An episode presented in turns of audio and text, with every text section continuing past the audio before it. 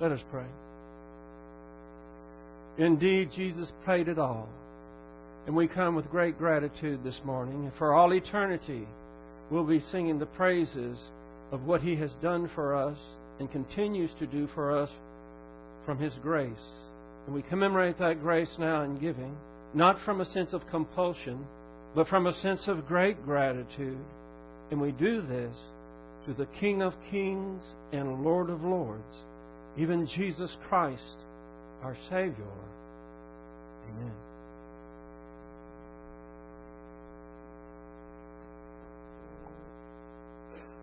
In 1 Corinthians chapter 11, verse 24 and verse 25, our Lord commanded His disciples to keep on eating the bread and keep on partaking of the cup. They were to do that to remember Him.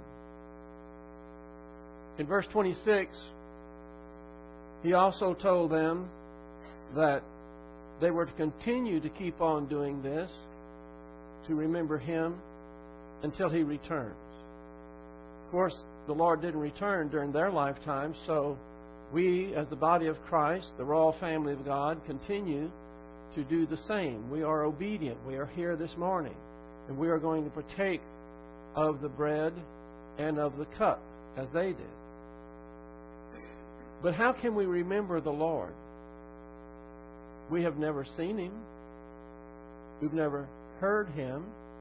We have never talked to Him, and yet we are commanded through these elements to remember Him. So how is it that we can remember someone we've never met and talked to? Remember the Lord through His Word. And the more doctrine that you have, the more you have to remember the Lord. In fact, in 1 Corinthians chapter 2, it says that we have the mind of Christ, and it's referring to the Word of God. So the more of the Word of God that you have, the more you understand God's thinking, then the more we can remember Him. And that's what we're here as a unified body. Individually, we're concentrating this morning on these elements and what they mean to us and all the realm of doctrine, including Christology and soteriology, and pneumatology, hermeneutology, all the things that come into play when we think of Jesus Christ. We focus on that. So, we have Scripture that helps us understand that we can remember someone, we can know someone who we've not seen.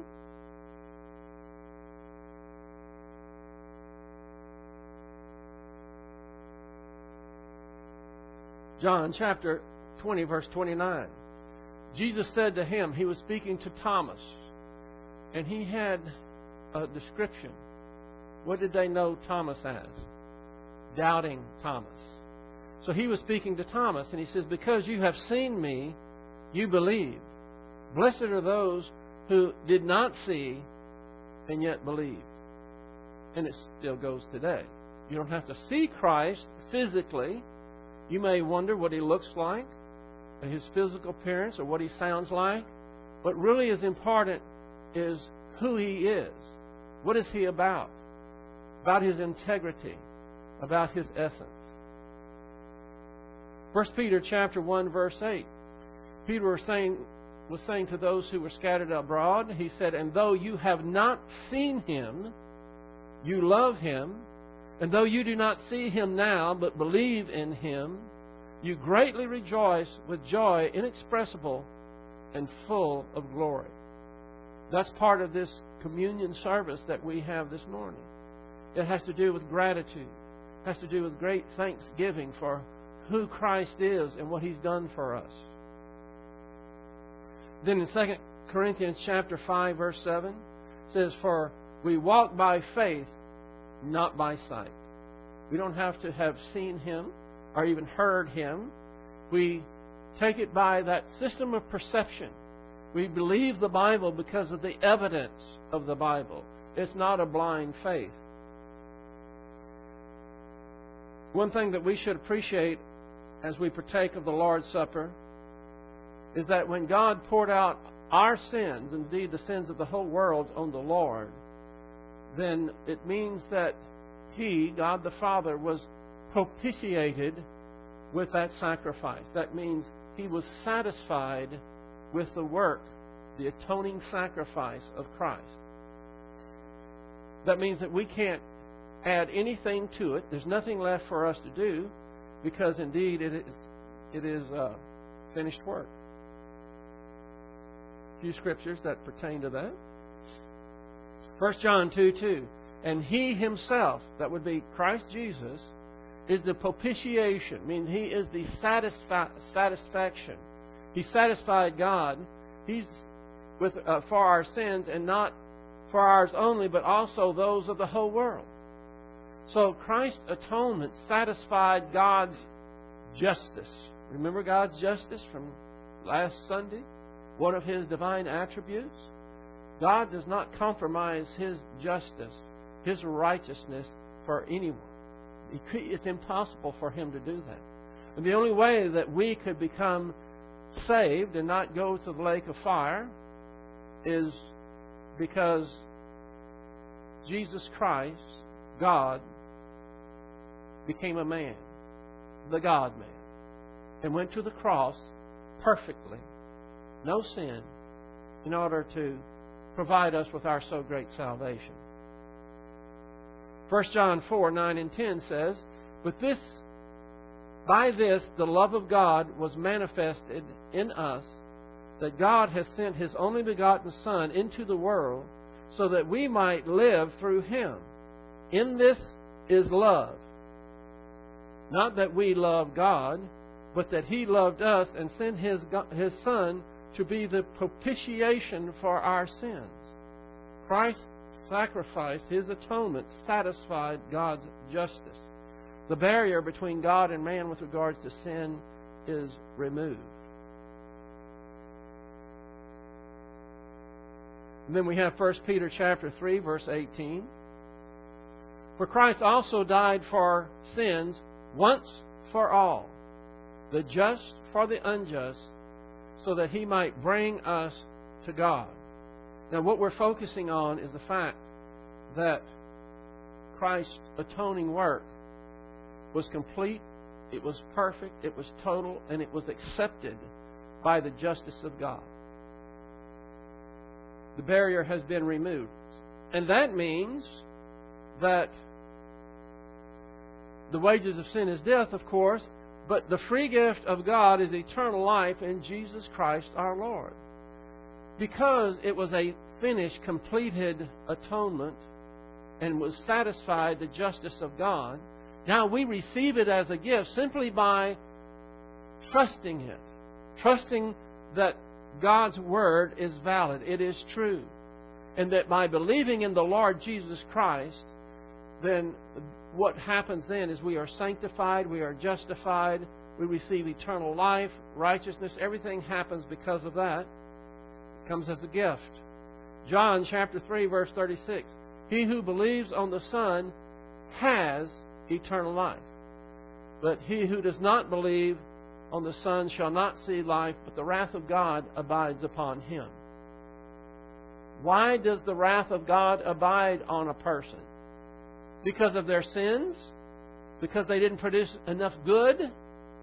No, because they do not believe. That's why. It's completed. If people only would believe what Jesus said on the cross, in this following verse, when Jesus therefore had received the sour wine, He said, "It is finished." The job of taking care of our sin problem was completed when He said that. And He bowed His head and gave up His spirit. Into Thy hands I commit my spirit. And He breathed His last. Now, if people would believe that, it would make a big difference. There's even more scriptures that emphasize the completeness of that sacrifice, and we find it in the book of Hebrews. Hebrews chapter 10, verse 10.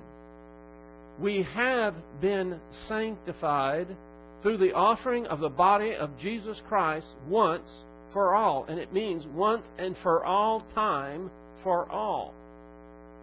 He only needed to go to the cross one time, because that propitiated, that sacrifice satisfied the justice of God.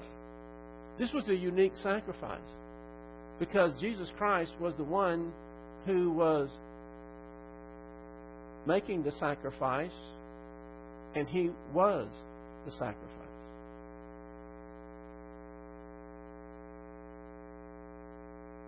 Hebrews chapter 10, verse 12.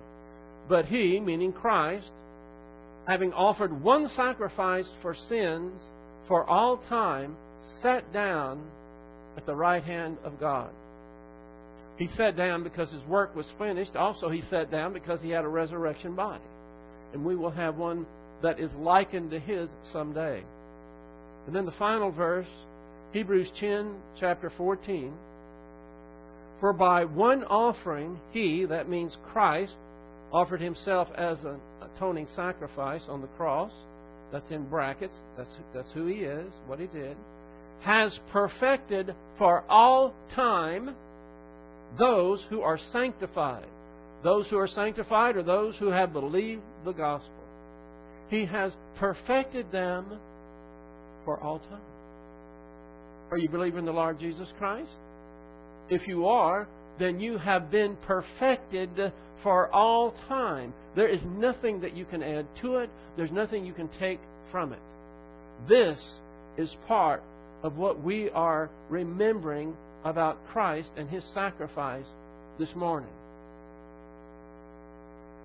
So many people really need to understand this and believe it. However, on February the 22nd of this year, hundreds of millions of people across this country, across the land, across all worldwide, actually, started to observe the what is known as Lent. Wikipedia has a definition of Lent. It says it's the traditional the traditional purpose of Lent is the penitential preparation of the believer through prayer, penance, repentance, almsgiving, and self-denial. It starts on Ash Wednesday, which derives its name from the practice of placing ashes on the forehead of adherents as a sign of mourning and repentance to God. The ashes used are typically gathered after the palms from the previous year's Palm Sunday are burned.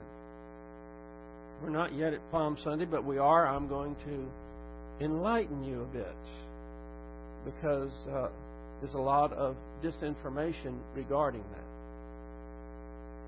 that. Definition of penance, according to the World English Dictionary, penance is voluntary self-punishment to atone for a sin.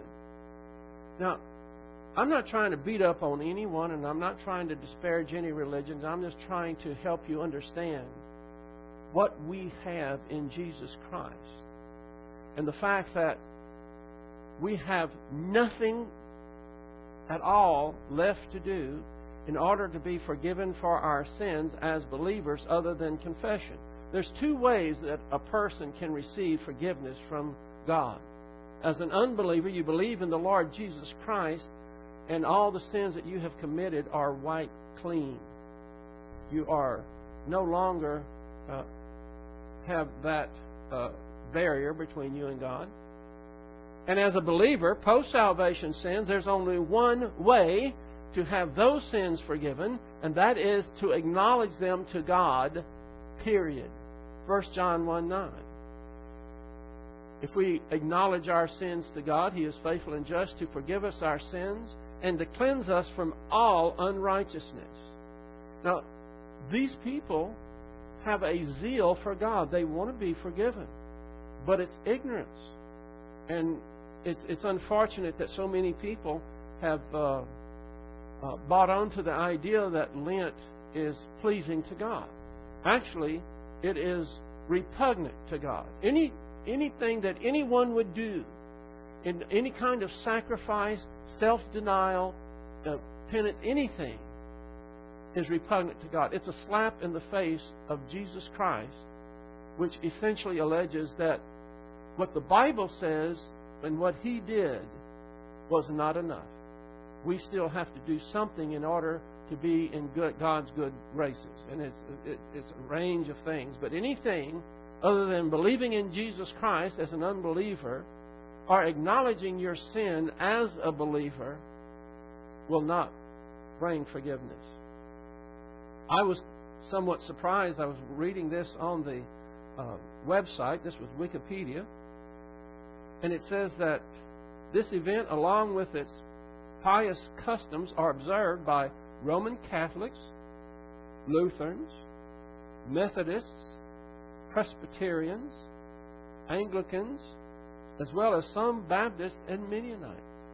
Now, I don't know how accurate this is, but that was somewhat surprising to me. I do know that, we have hundreds of millions of people. I don't know what the number is, but huge masses of people that are living out their lives doing what probably their parents did or their friends did, and they feel comfortable because so many other people are doing it. But it's in error. It's in ignorance.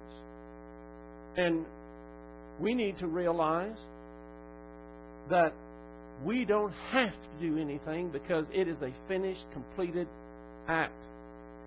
And now we can have a relationship with God, relationship with Jesus Christ, because it was finished on the cross.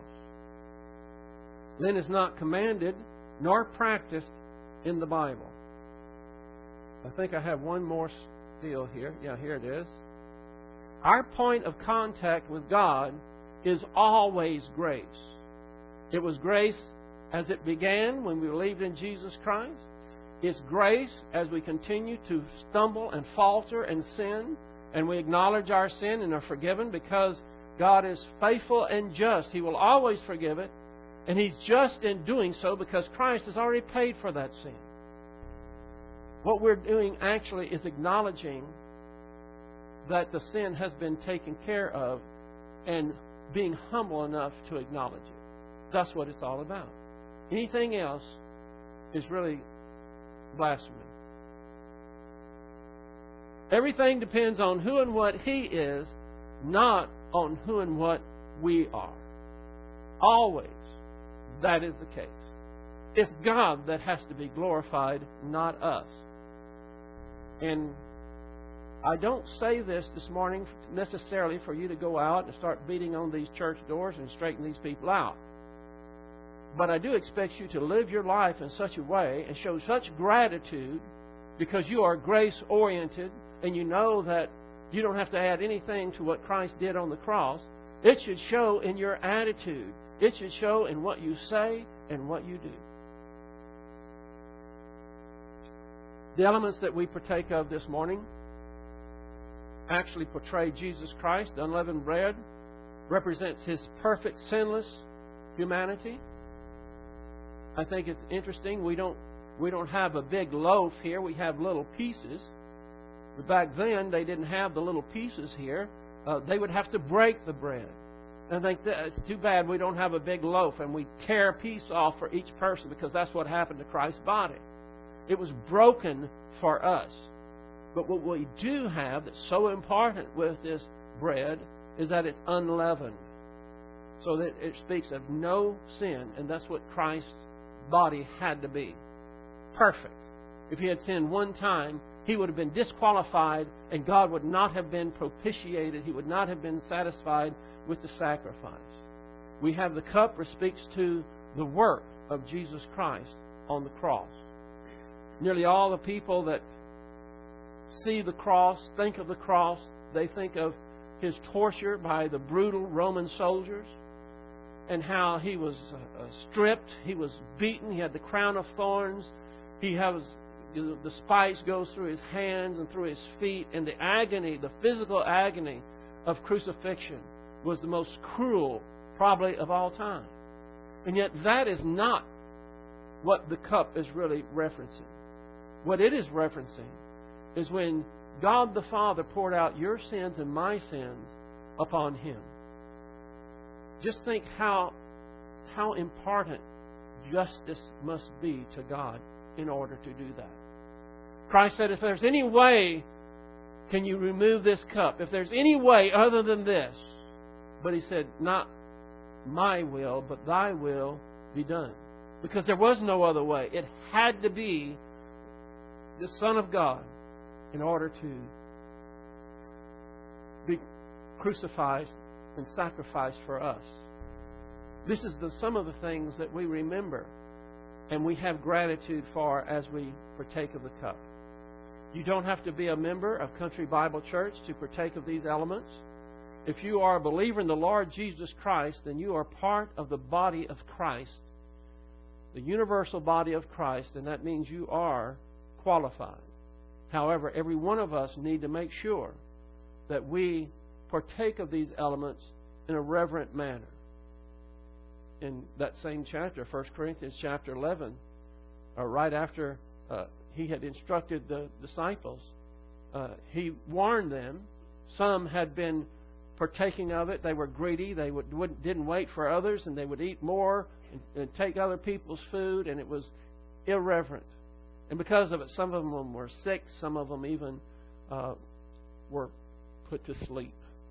They died the sin unto death. Now, this isn't to make you afraid. It's just showing you the importance of what we do. This is a command straight from the Lord that's been passed down all these generations. So we're going to take a few moments of silent prayer to make sure that the decks are cleared, that there's no sin lurking around in your soul that needs to be confessed. So let us pray.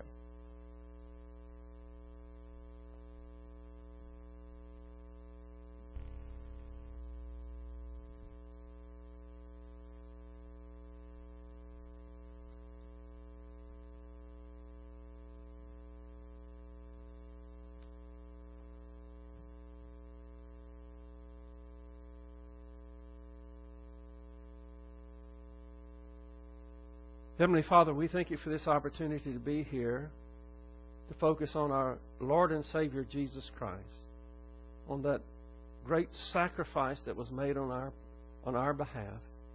As we think of His body, we think of His life, and we think of how He received the sins of us.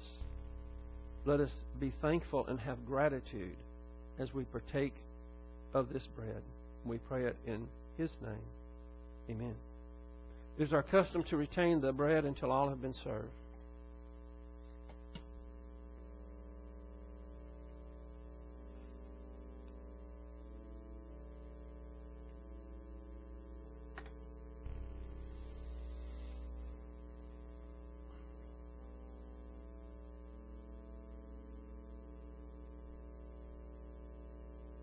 He was wounded for our transgression and bruised for our iniquities. Chastisement of our peace was upon Him, and by His stripe we are healed. Our Lord took the bread, and He broke it on that occasion up in the upper room. And He blessed it and said, "This is my body that is given for you. Take and eat thereof."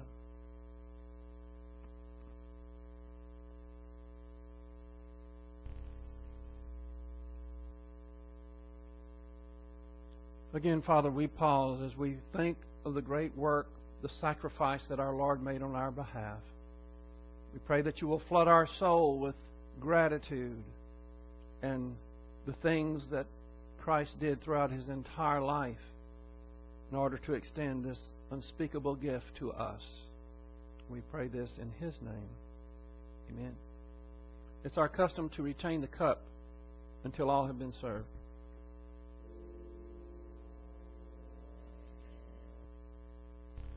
All we like sheep have gone astray, each one to his own way.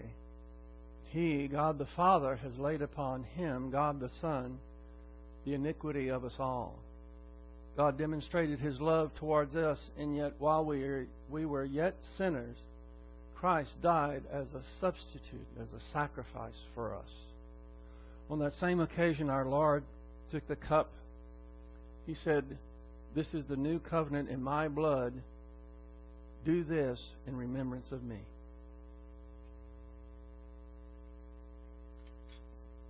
We will stand and sing hymn number 258, softly on the third verse, crescendo on the last verse. Let us stand as we sing.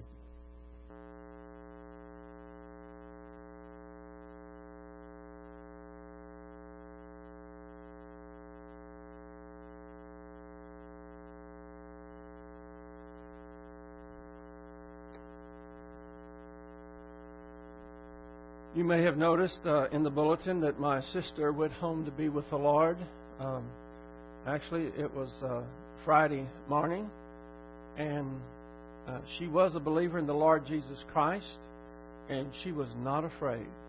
In fact, she was looking forward to going home because her body was just wore out, and they had called in hospice. Mimi and I and my daughter went up to see her last Thursday, and that was the first day that hospice came in, and about a week later, she went home. She didn't want to be left out of the loop. The night before she went home, the family went and picked out her casket and made arrangements, and when they got back, they were trying not to say where they had been, and she didn't like that. She said, "I don't want to be kept out of the loop." She says, "I want to know what it looks like. I want to know what color it is." And so it just is mindful, again, how short life is. And we have to remember what life is about. It's not about details. It's not about all the things and the folderol that goes on in life. It's about our relationship with God. And are we going to be good and faithful servants? Or are we going to be a mediocre, get-by, take-the-easy-way type of Christians? I will go to the funeral this Tuesday, and Bible class has already been called off. I was going to go to a conference, and I called it off for that, but God had other plans. So I'll be going to Dallas on Tuesday, and Wednesday, there's going to be a graveside service here in Houston, and that's where she's going to be buried. And I'm going to call off Wednesday night young people's class as well, because I don't have any idea how long that's going to be. So there won't be any Bible class Tuesday, and no young people's class Wednesday, but we will be right back at it Thursday. We are in part of Scriptures in Joshua where he mentioned rest, that he provided rest for the Israelites, and it was a temporary rest. They had conquered most of Canaan, but we went back to Hebrews chapter 4 and we saw that there's another kind of rest that Joshua did not provide for the Israelites, and that's the kind of rest that was offered by Moses to the first generation Israelites, and they did not receive it. Even in David's time, it was still available, and we see in Hebrews chapter 4, as we studied that it is still available today. The rest is not a physical rest. Much more important, it's the rest in your soul. All the stress and tension and fears and worries and mental attitude sins that seem to plague us so easily can be shut down, and you can go into that place of rest. We call it faith rest, because you cannot go there unless you have faith in the Lord and what He has said, and actually knowing what He said as well. That's where we have been. We went at looked at a multitude of promises that we can claim, and then we thought, well, we're going to go to the essence box. At least I decided to do that. The essence box is a great mechanic. It's a great method, a tool of calming your fears and having that security and stability that only God can give. Just focusing on who God is, what His essence is like, is enough to get you back concentrating on the solution, which is God, and get your focus off the problem, which we tend to do. I'm going to put it on the board, I think.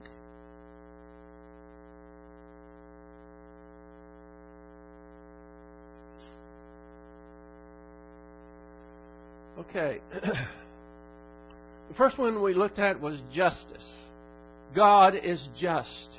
That means He is fair. We recognize that this morning already, how important justice is, that He would not scrimp, He would not fudge, He would not let anything other than the full measure and brunt of the punishment of our sins had to fall on Jesus Christ. That in itself should suffice to us that He is just. I could even say maybe we should be propitiated by that. If God was propitiated and satisfied with Christ's work on the cross, demonstrating His justice, then we certainly should be. It's the quality of being just, righteousness, equitableness, or moral rightness. The moral principle determining just conduct to act or treat justly or fairly. When I think of being treated fairly, so many people want to be treated fairly by God. And I don't know, I think about that and I think, I really don't want to be treated fairly. If I got treated fairly, you wouldn't recognize me. I wouldn't even be here. I'd be a smudge out on Highway 290 somewhere probably. Or who knows. And I hope you will forgive me, but I have to tell a quick joke about this because it illustrates it so well. I've said this once before, maybe some of you have heard it, but it does illustrate the point. A woman went to a photographer and had pictures made. She's waited all of her life to get these pictures, and she was going to hang them on the wall. And she looked at them. She immediately got in her car and went to the photographer's place and confronted him. And she showed him the pictures. She says, "I want my money back." He said, "Why?" He said, she said, "These pictures don't do me justice." And he looked at the picture and he looked at her and he said, "Ma'am, you don't need justice, you need mercy."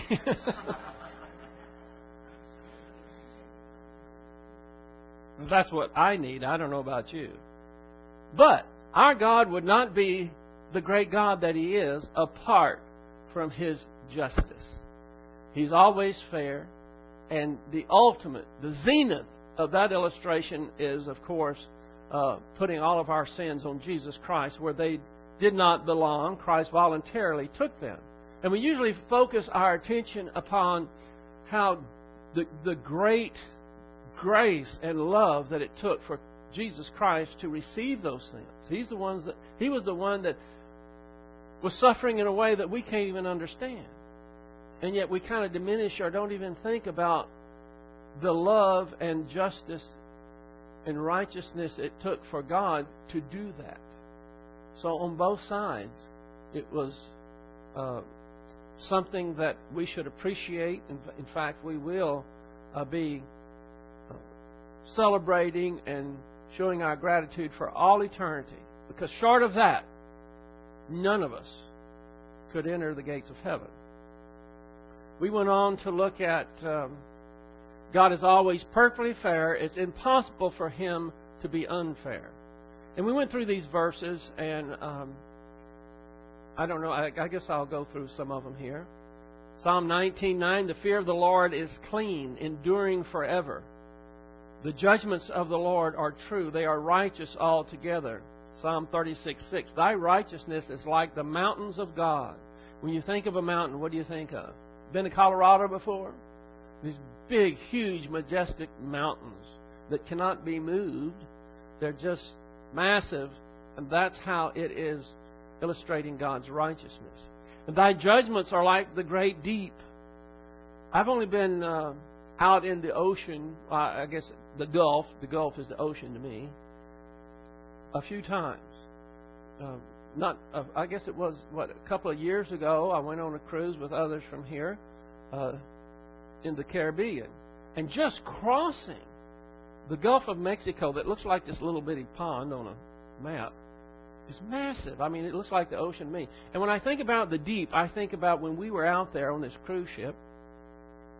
And it was a big cruise ship, but when you're out there in this mass of water, it's like a little bitty dot. And the massiveness of the oceans, this is what the psalmist is comparing his judgments to. Psalm 89:14, righteousness and justice are the foundation of thy throne. Loving kindness and truth go before thee. Now, we talk about integrity. Integrity means being whole, not lacking anything. And when we talk about the essence of God, we're really talking about His integrity.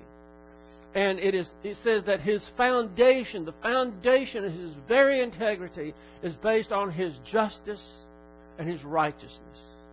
And we recognize that what the righteousness of God demands, the justice of God executes. If it's blessing, if the righteousness requires blessings, the justice will carry that out. If it's cursing, if it's punishment, then the justice of God will carry that out as well. I think this is especially important to those who are universalists. Remember, in getting the gospel right, we looked at many of these false ideas and theologies, and one of them is that everybody is going to go to heaven. Well, if everybody is going to go to heaven, believers as well as unbelievers, then God is not just. They rejected the free gift of salvation. You know, God doesn't really, He doesn't desire any to perish, but would have all to be saved. And so when someone rejects that offer of eternal life through faith alone in Christ alone, they're sending themselves to the lake of fire, because God did everything imaginable, the hardest thing, in order to offer them eternal life. And He can't be soft-hearted. As much as He loves unbelievers, His justice still must act. And universalism is a lie, because anyone who denies, if they die denying Jesus Christ and the gospel, then they'll spend the lake of their eternity in the lake of fire, because that's what the Bible says, and that is the justice of God working. Deuteronomy 32:4, the rock, His work is perfect, for all His ways are just, the God of faithfulness, and without injustice, righteous and upright is He. Revelation 16:7, and I heard the altar saying, Yes, O Lord God, the Almighty, true and righteous are Thy judgments. These are just a thimbleful of the verses that I could put up here that talk about God's justice. And we need to recognize we ought to be so happy that He is just, because if He wasn't just, He wouldn't be God, and we couldn't depend upon Him. If He wasn't just, none of His other attributes would really have that much bearing, because He would be unfair. We went through, what about the heathen? We went through this. I'm not going to do this again today. They suppress the truth. The heathen, the question, are the heathens those that have not received the gospel? What's going to happen to them? Is God going to give them a pass? No. They're responsible, because they can tell by the creation, according to Romans chapter 1, I think it's around verse 18 right in there, that it talks about they can tell all the things about God. They can tell about His essence, His majestic qualities, by what was made, by the creation itself. And it says, therefore they are without excuse. And if they see all His creation and they don't want to have a relationship with Him, if they want to buy into Satan's lies, then they're welcome to do it, but His justice will act. They will be at the great white throne, because they had no inclination. They didn't want to have a relationship with God. It was their choice, and His justice still acts. This is what all this was. I just encapsulated that. That's what all this was about. The next one is His righteousness. It's the quality or state of being just or right. or rightful. It is characterized by or proceeding from or in accordance with the accepted standards of morality, justice, or uprightness. By the way, and virtuous. By the way, what is morality? I mean, that is different things at different places on the globe, isn't it? I mean, in our country, if you have more than one wife, you've broken the law. It's either bigamy or polygamy, and we don't accept that we would say that is immoral. But if you go to one of the Arab countries, Saudi Arabia or many of these others, you can have 2 or 3, maybe 4 wives. So how can we know for sure what morality is? It's in here, isn't it? This is better than what was that Italian sauce? Was it ragu? Was that it? It's in there. What about tomatoes? It's in there. How about onions? It's in there. What about garlic? It's in there. It's the same thing here. Anytime we want to go to the bottom line as to what is righteous, we go to this book and it will tell us.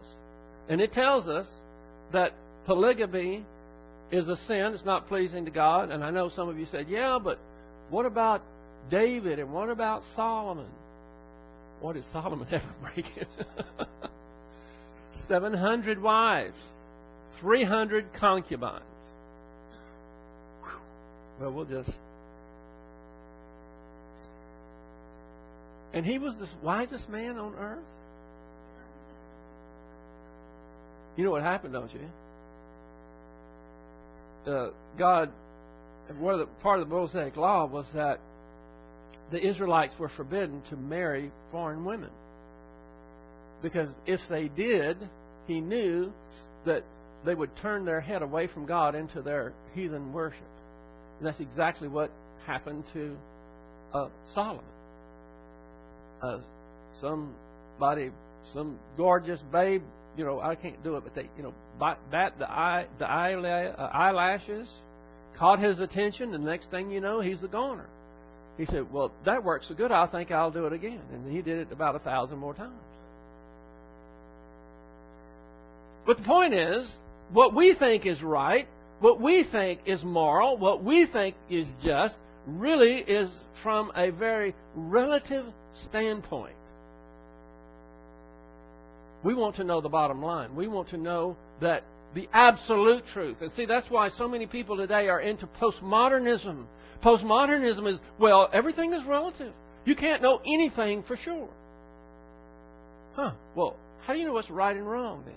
It's all from the standpoint of the viewer. And there are people who are into postmodernism that go to all these different religions and churches, and when they read the Scripture, they can read the same Scripture that we are. Only they take it, their interpretation is not from the author's position, but from how they feel about it. That's what postmodernism is. And so we have a lot of people today that don't know what the absolute standards of righteousness are. And when a group like us, of course, we don't go out in a group like this. It would be much easier if we did. I think we'd have maybe more clout. But when we're out and about and some issue comes up and we say, bam! We say something dogmatically. I mean, authoritatively. People kind of gasp and they look, but we're not used to somebody saying something like that. Well, why not? Well, I mean, that's just your opinion. No, that's God's opinion, and He's the one that counts. And then what are they going to do? They're going to make the issue of the Bible, whether it's credible or not. Are they going to say, oh, that's just your interpretation? They're very slippery. They don't want to recognize that God is always right, and it's in His Word. You want to argue with me about God's righteousness? How about it? You're really not arguing with me. If I've got it correct, if I'm standing on a doctrine that I understand, you're arguing with God. You want to box with God? I don't think you got long enough arms. You know, it's not it's not an arrogance to be dogmatic about God's righteousness. You know, we want to be right. We have the ability to be right because we have God's Word. We have the discerning ministry of the Holy Spirit that will help us understand these things. And we live in a very wishy-washy world. It just makes me want to bite something. You know, do something that's real. Hang on to something. Everything is relative. Boy, kids these days, when I was growing up, I was taught right and wrong. There was no wishy-washiness about it. And if I wanted to haggle about it, I just got deeper in debt. And that was that was demonstrated to me very vividly. But today's little darlings, you might hurt their self-esteem. It's not their self-esteem that needs to be hurt. It's a little lower. Well, I digress. Isn't it great to know that God is always right? Don't you want to go to someone and that has the last word? God has the last word because He is always right. It is impossible for Him to be wrong. I don't know what we have here. We have a few verses here. So God's righteousness is not relative. He is absolutely righteous in all things, at all times, always perfectly right in all that He does. Everything that He says is perfectly right. Why do we focus on the Bible?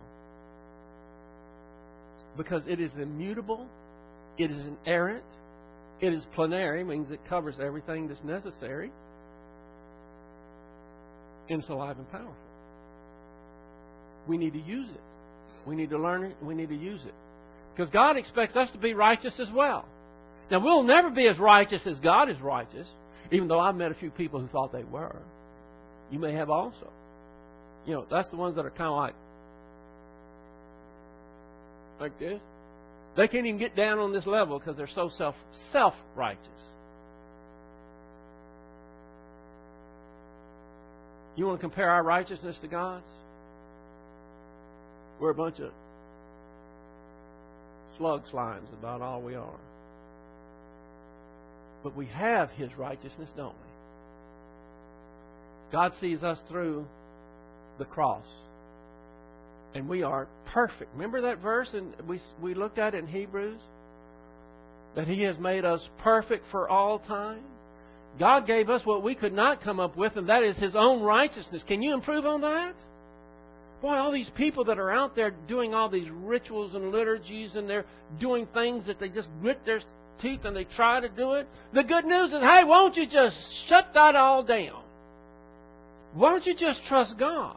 If you believe in Jesus Christ, you're going to get what you're working for, and it's free, and you have it forever. You can't lose it, and you don't have to worry about self-sacrifice anymore. Isn't that good news? Well, I've done gone to preaching them over time. I'd like everyone to please bow your heads now. Last portion is for someone who may be here that isn't all that sure about Jesus Christ or whether they're going to heaven or not. And the good news is that our point of reference with God is grace. You believe in the Lord Jesus Christ, that He's the Son of God. He went to the cross. He died, was buried, resurrected, and now He offers eternal life to you. You can have it in a moment right now. And your ticket to heaven is guaranteed. You become a royal family member. You don't earn it or deserve it. That's what grace is all about. And you don't have to try to be good enough anymore. All you have to do is be thankful for how good our God is. So, Father, we pray that You will help us have the proper gratitude for all You've done for us and for those who have been struggling, trying to be good enough, that they'll understand they have to be perfect. And only Jesus Christ was perfect. And faith alone in Him will get them what they could never work for themselves, and that is Your own righteousness. We thank you for this time of fellowship in your word, remembering Jesus Christ in this special way this morning. We pray that we will carry this with us, for we pray it in Christ's name. Amen.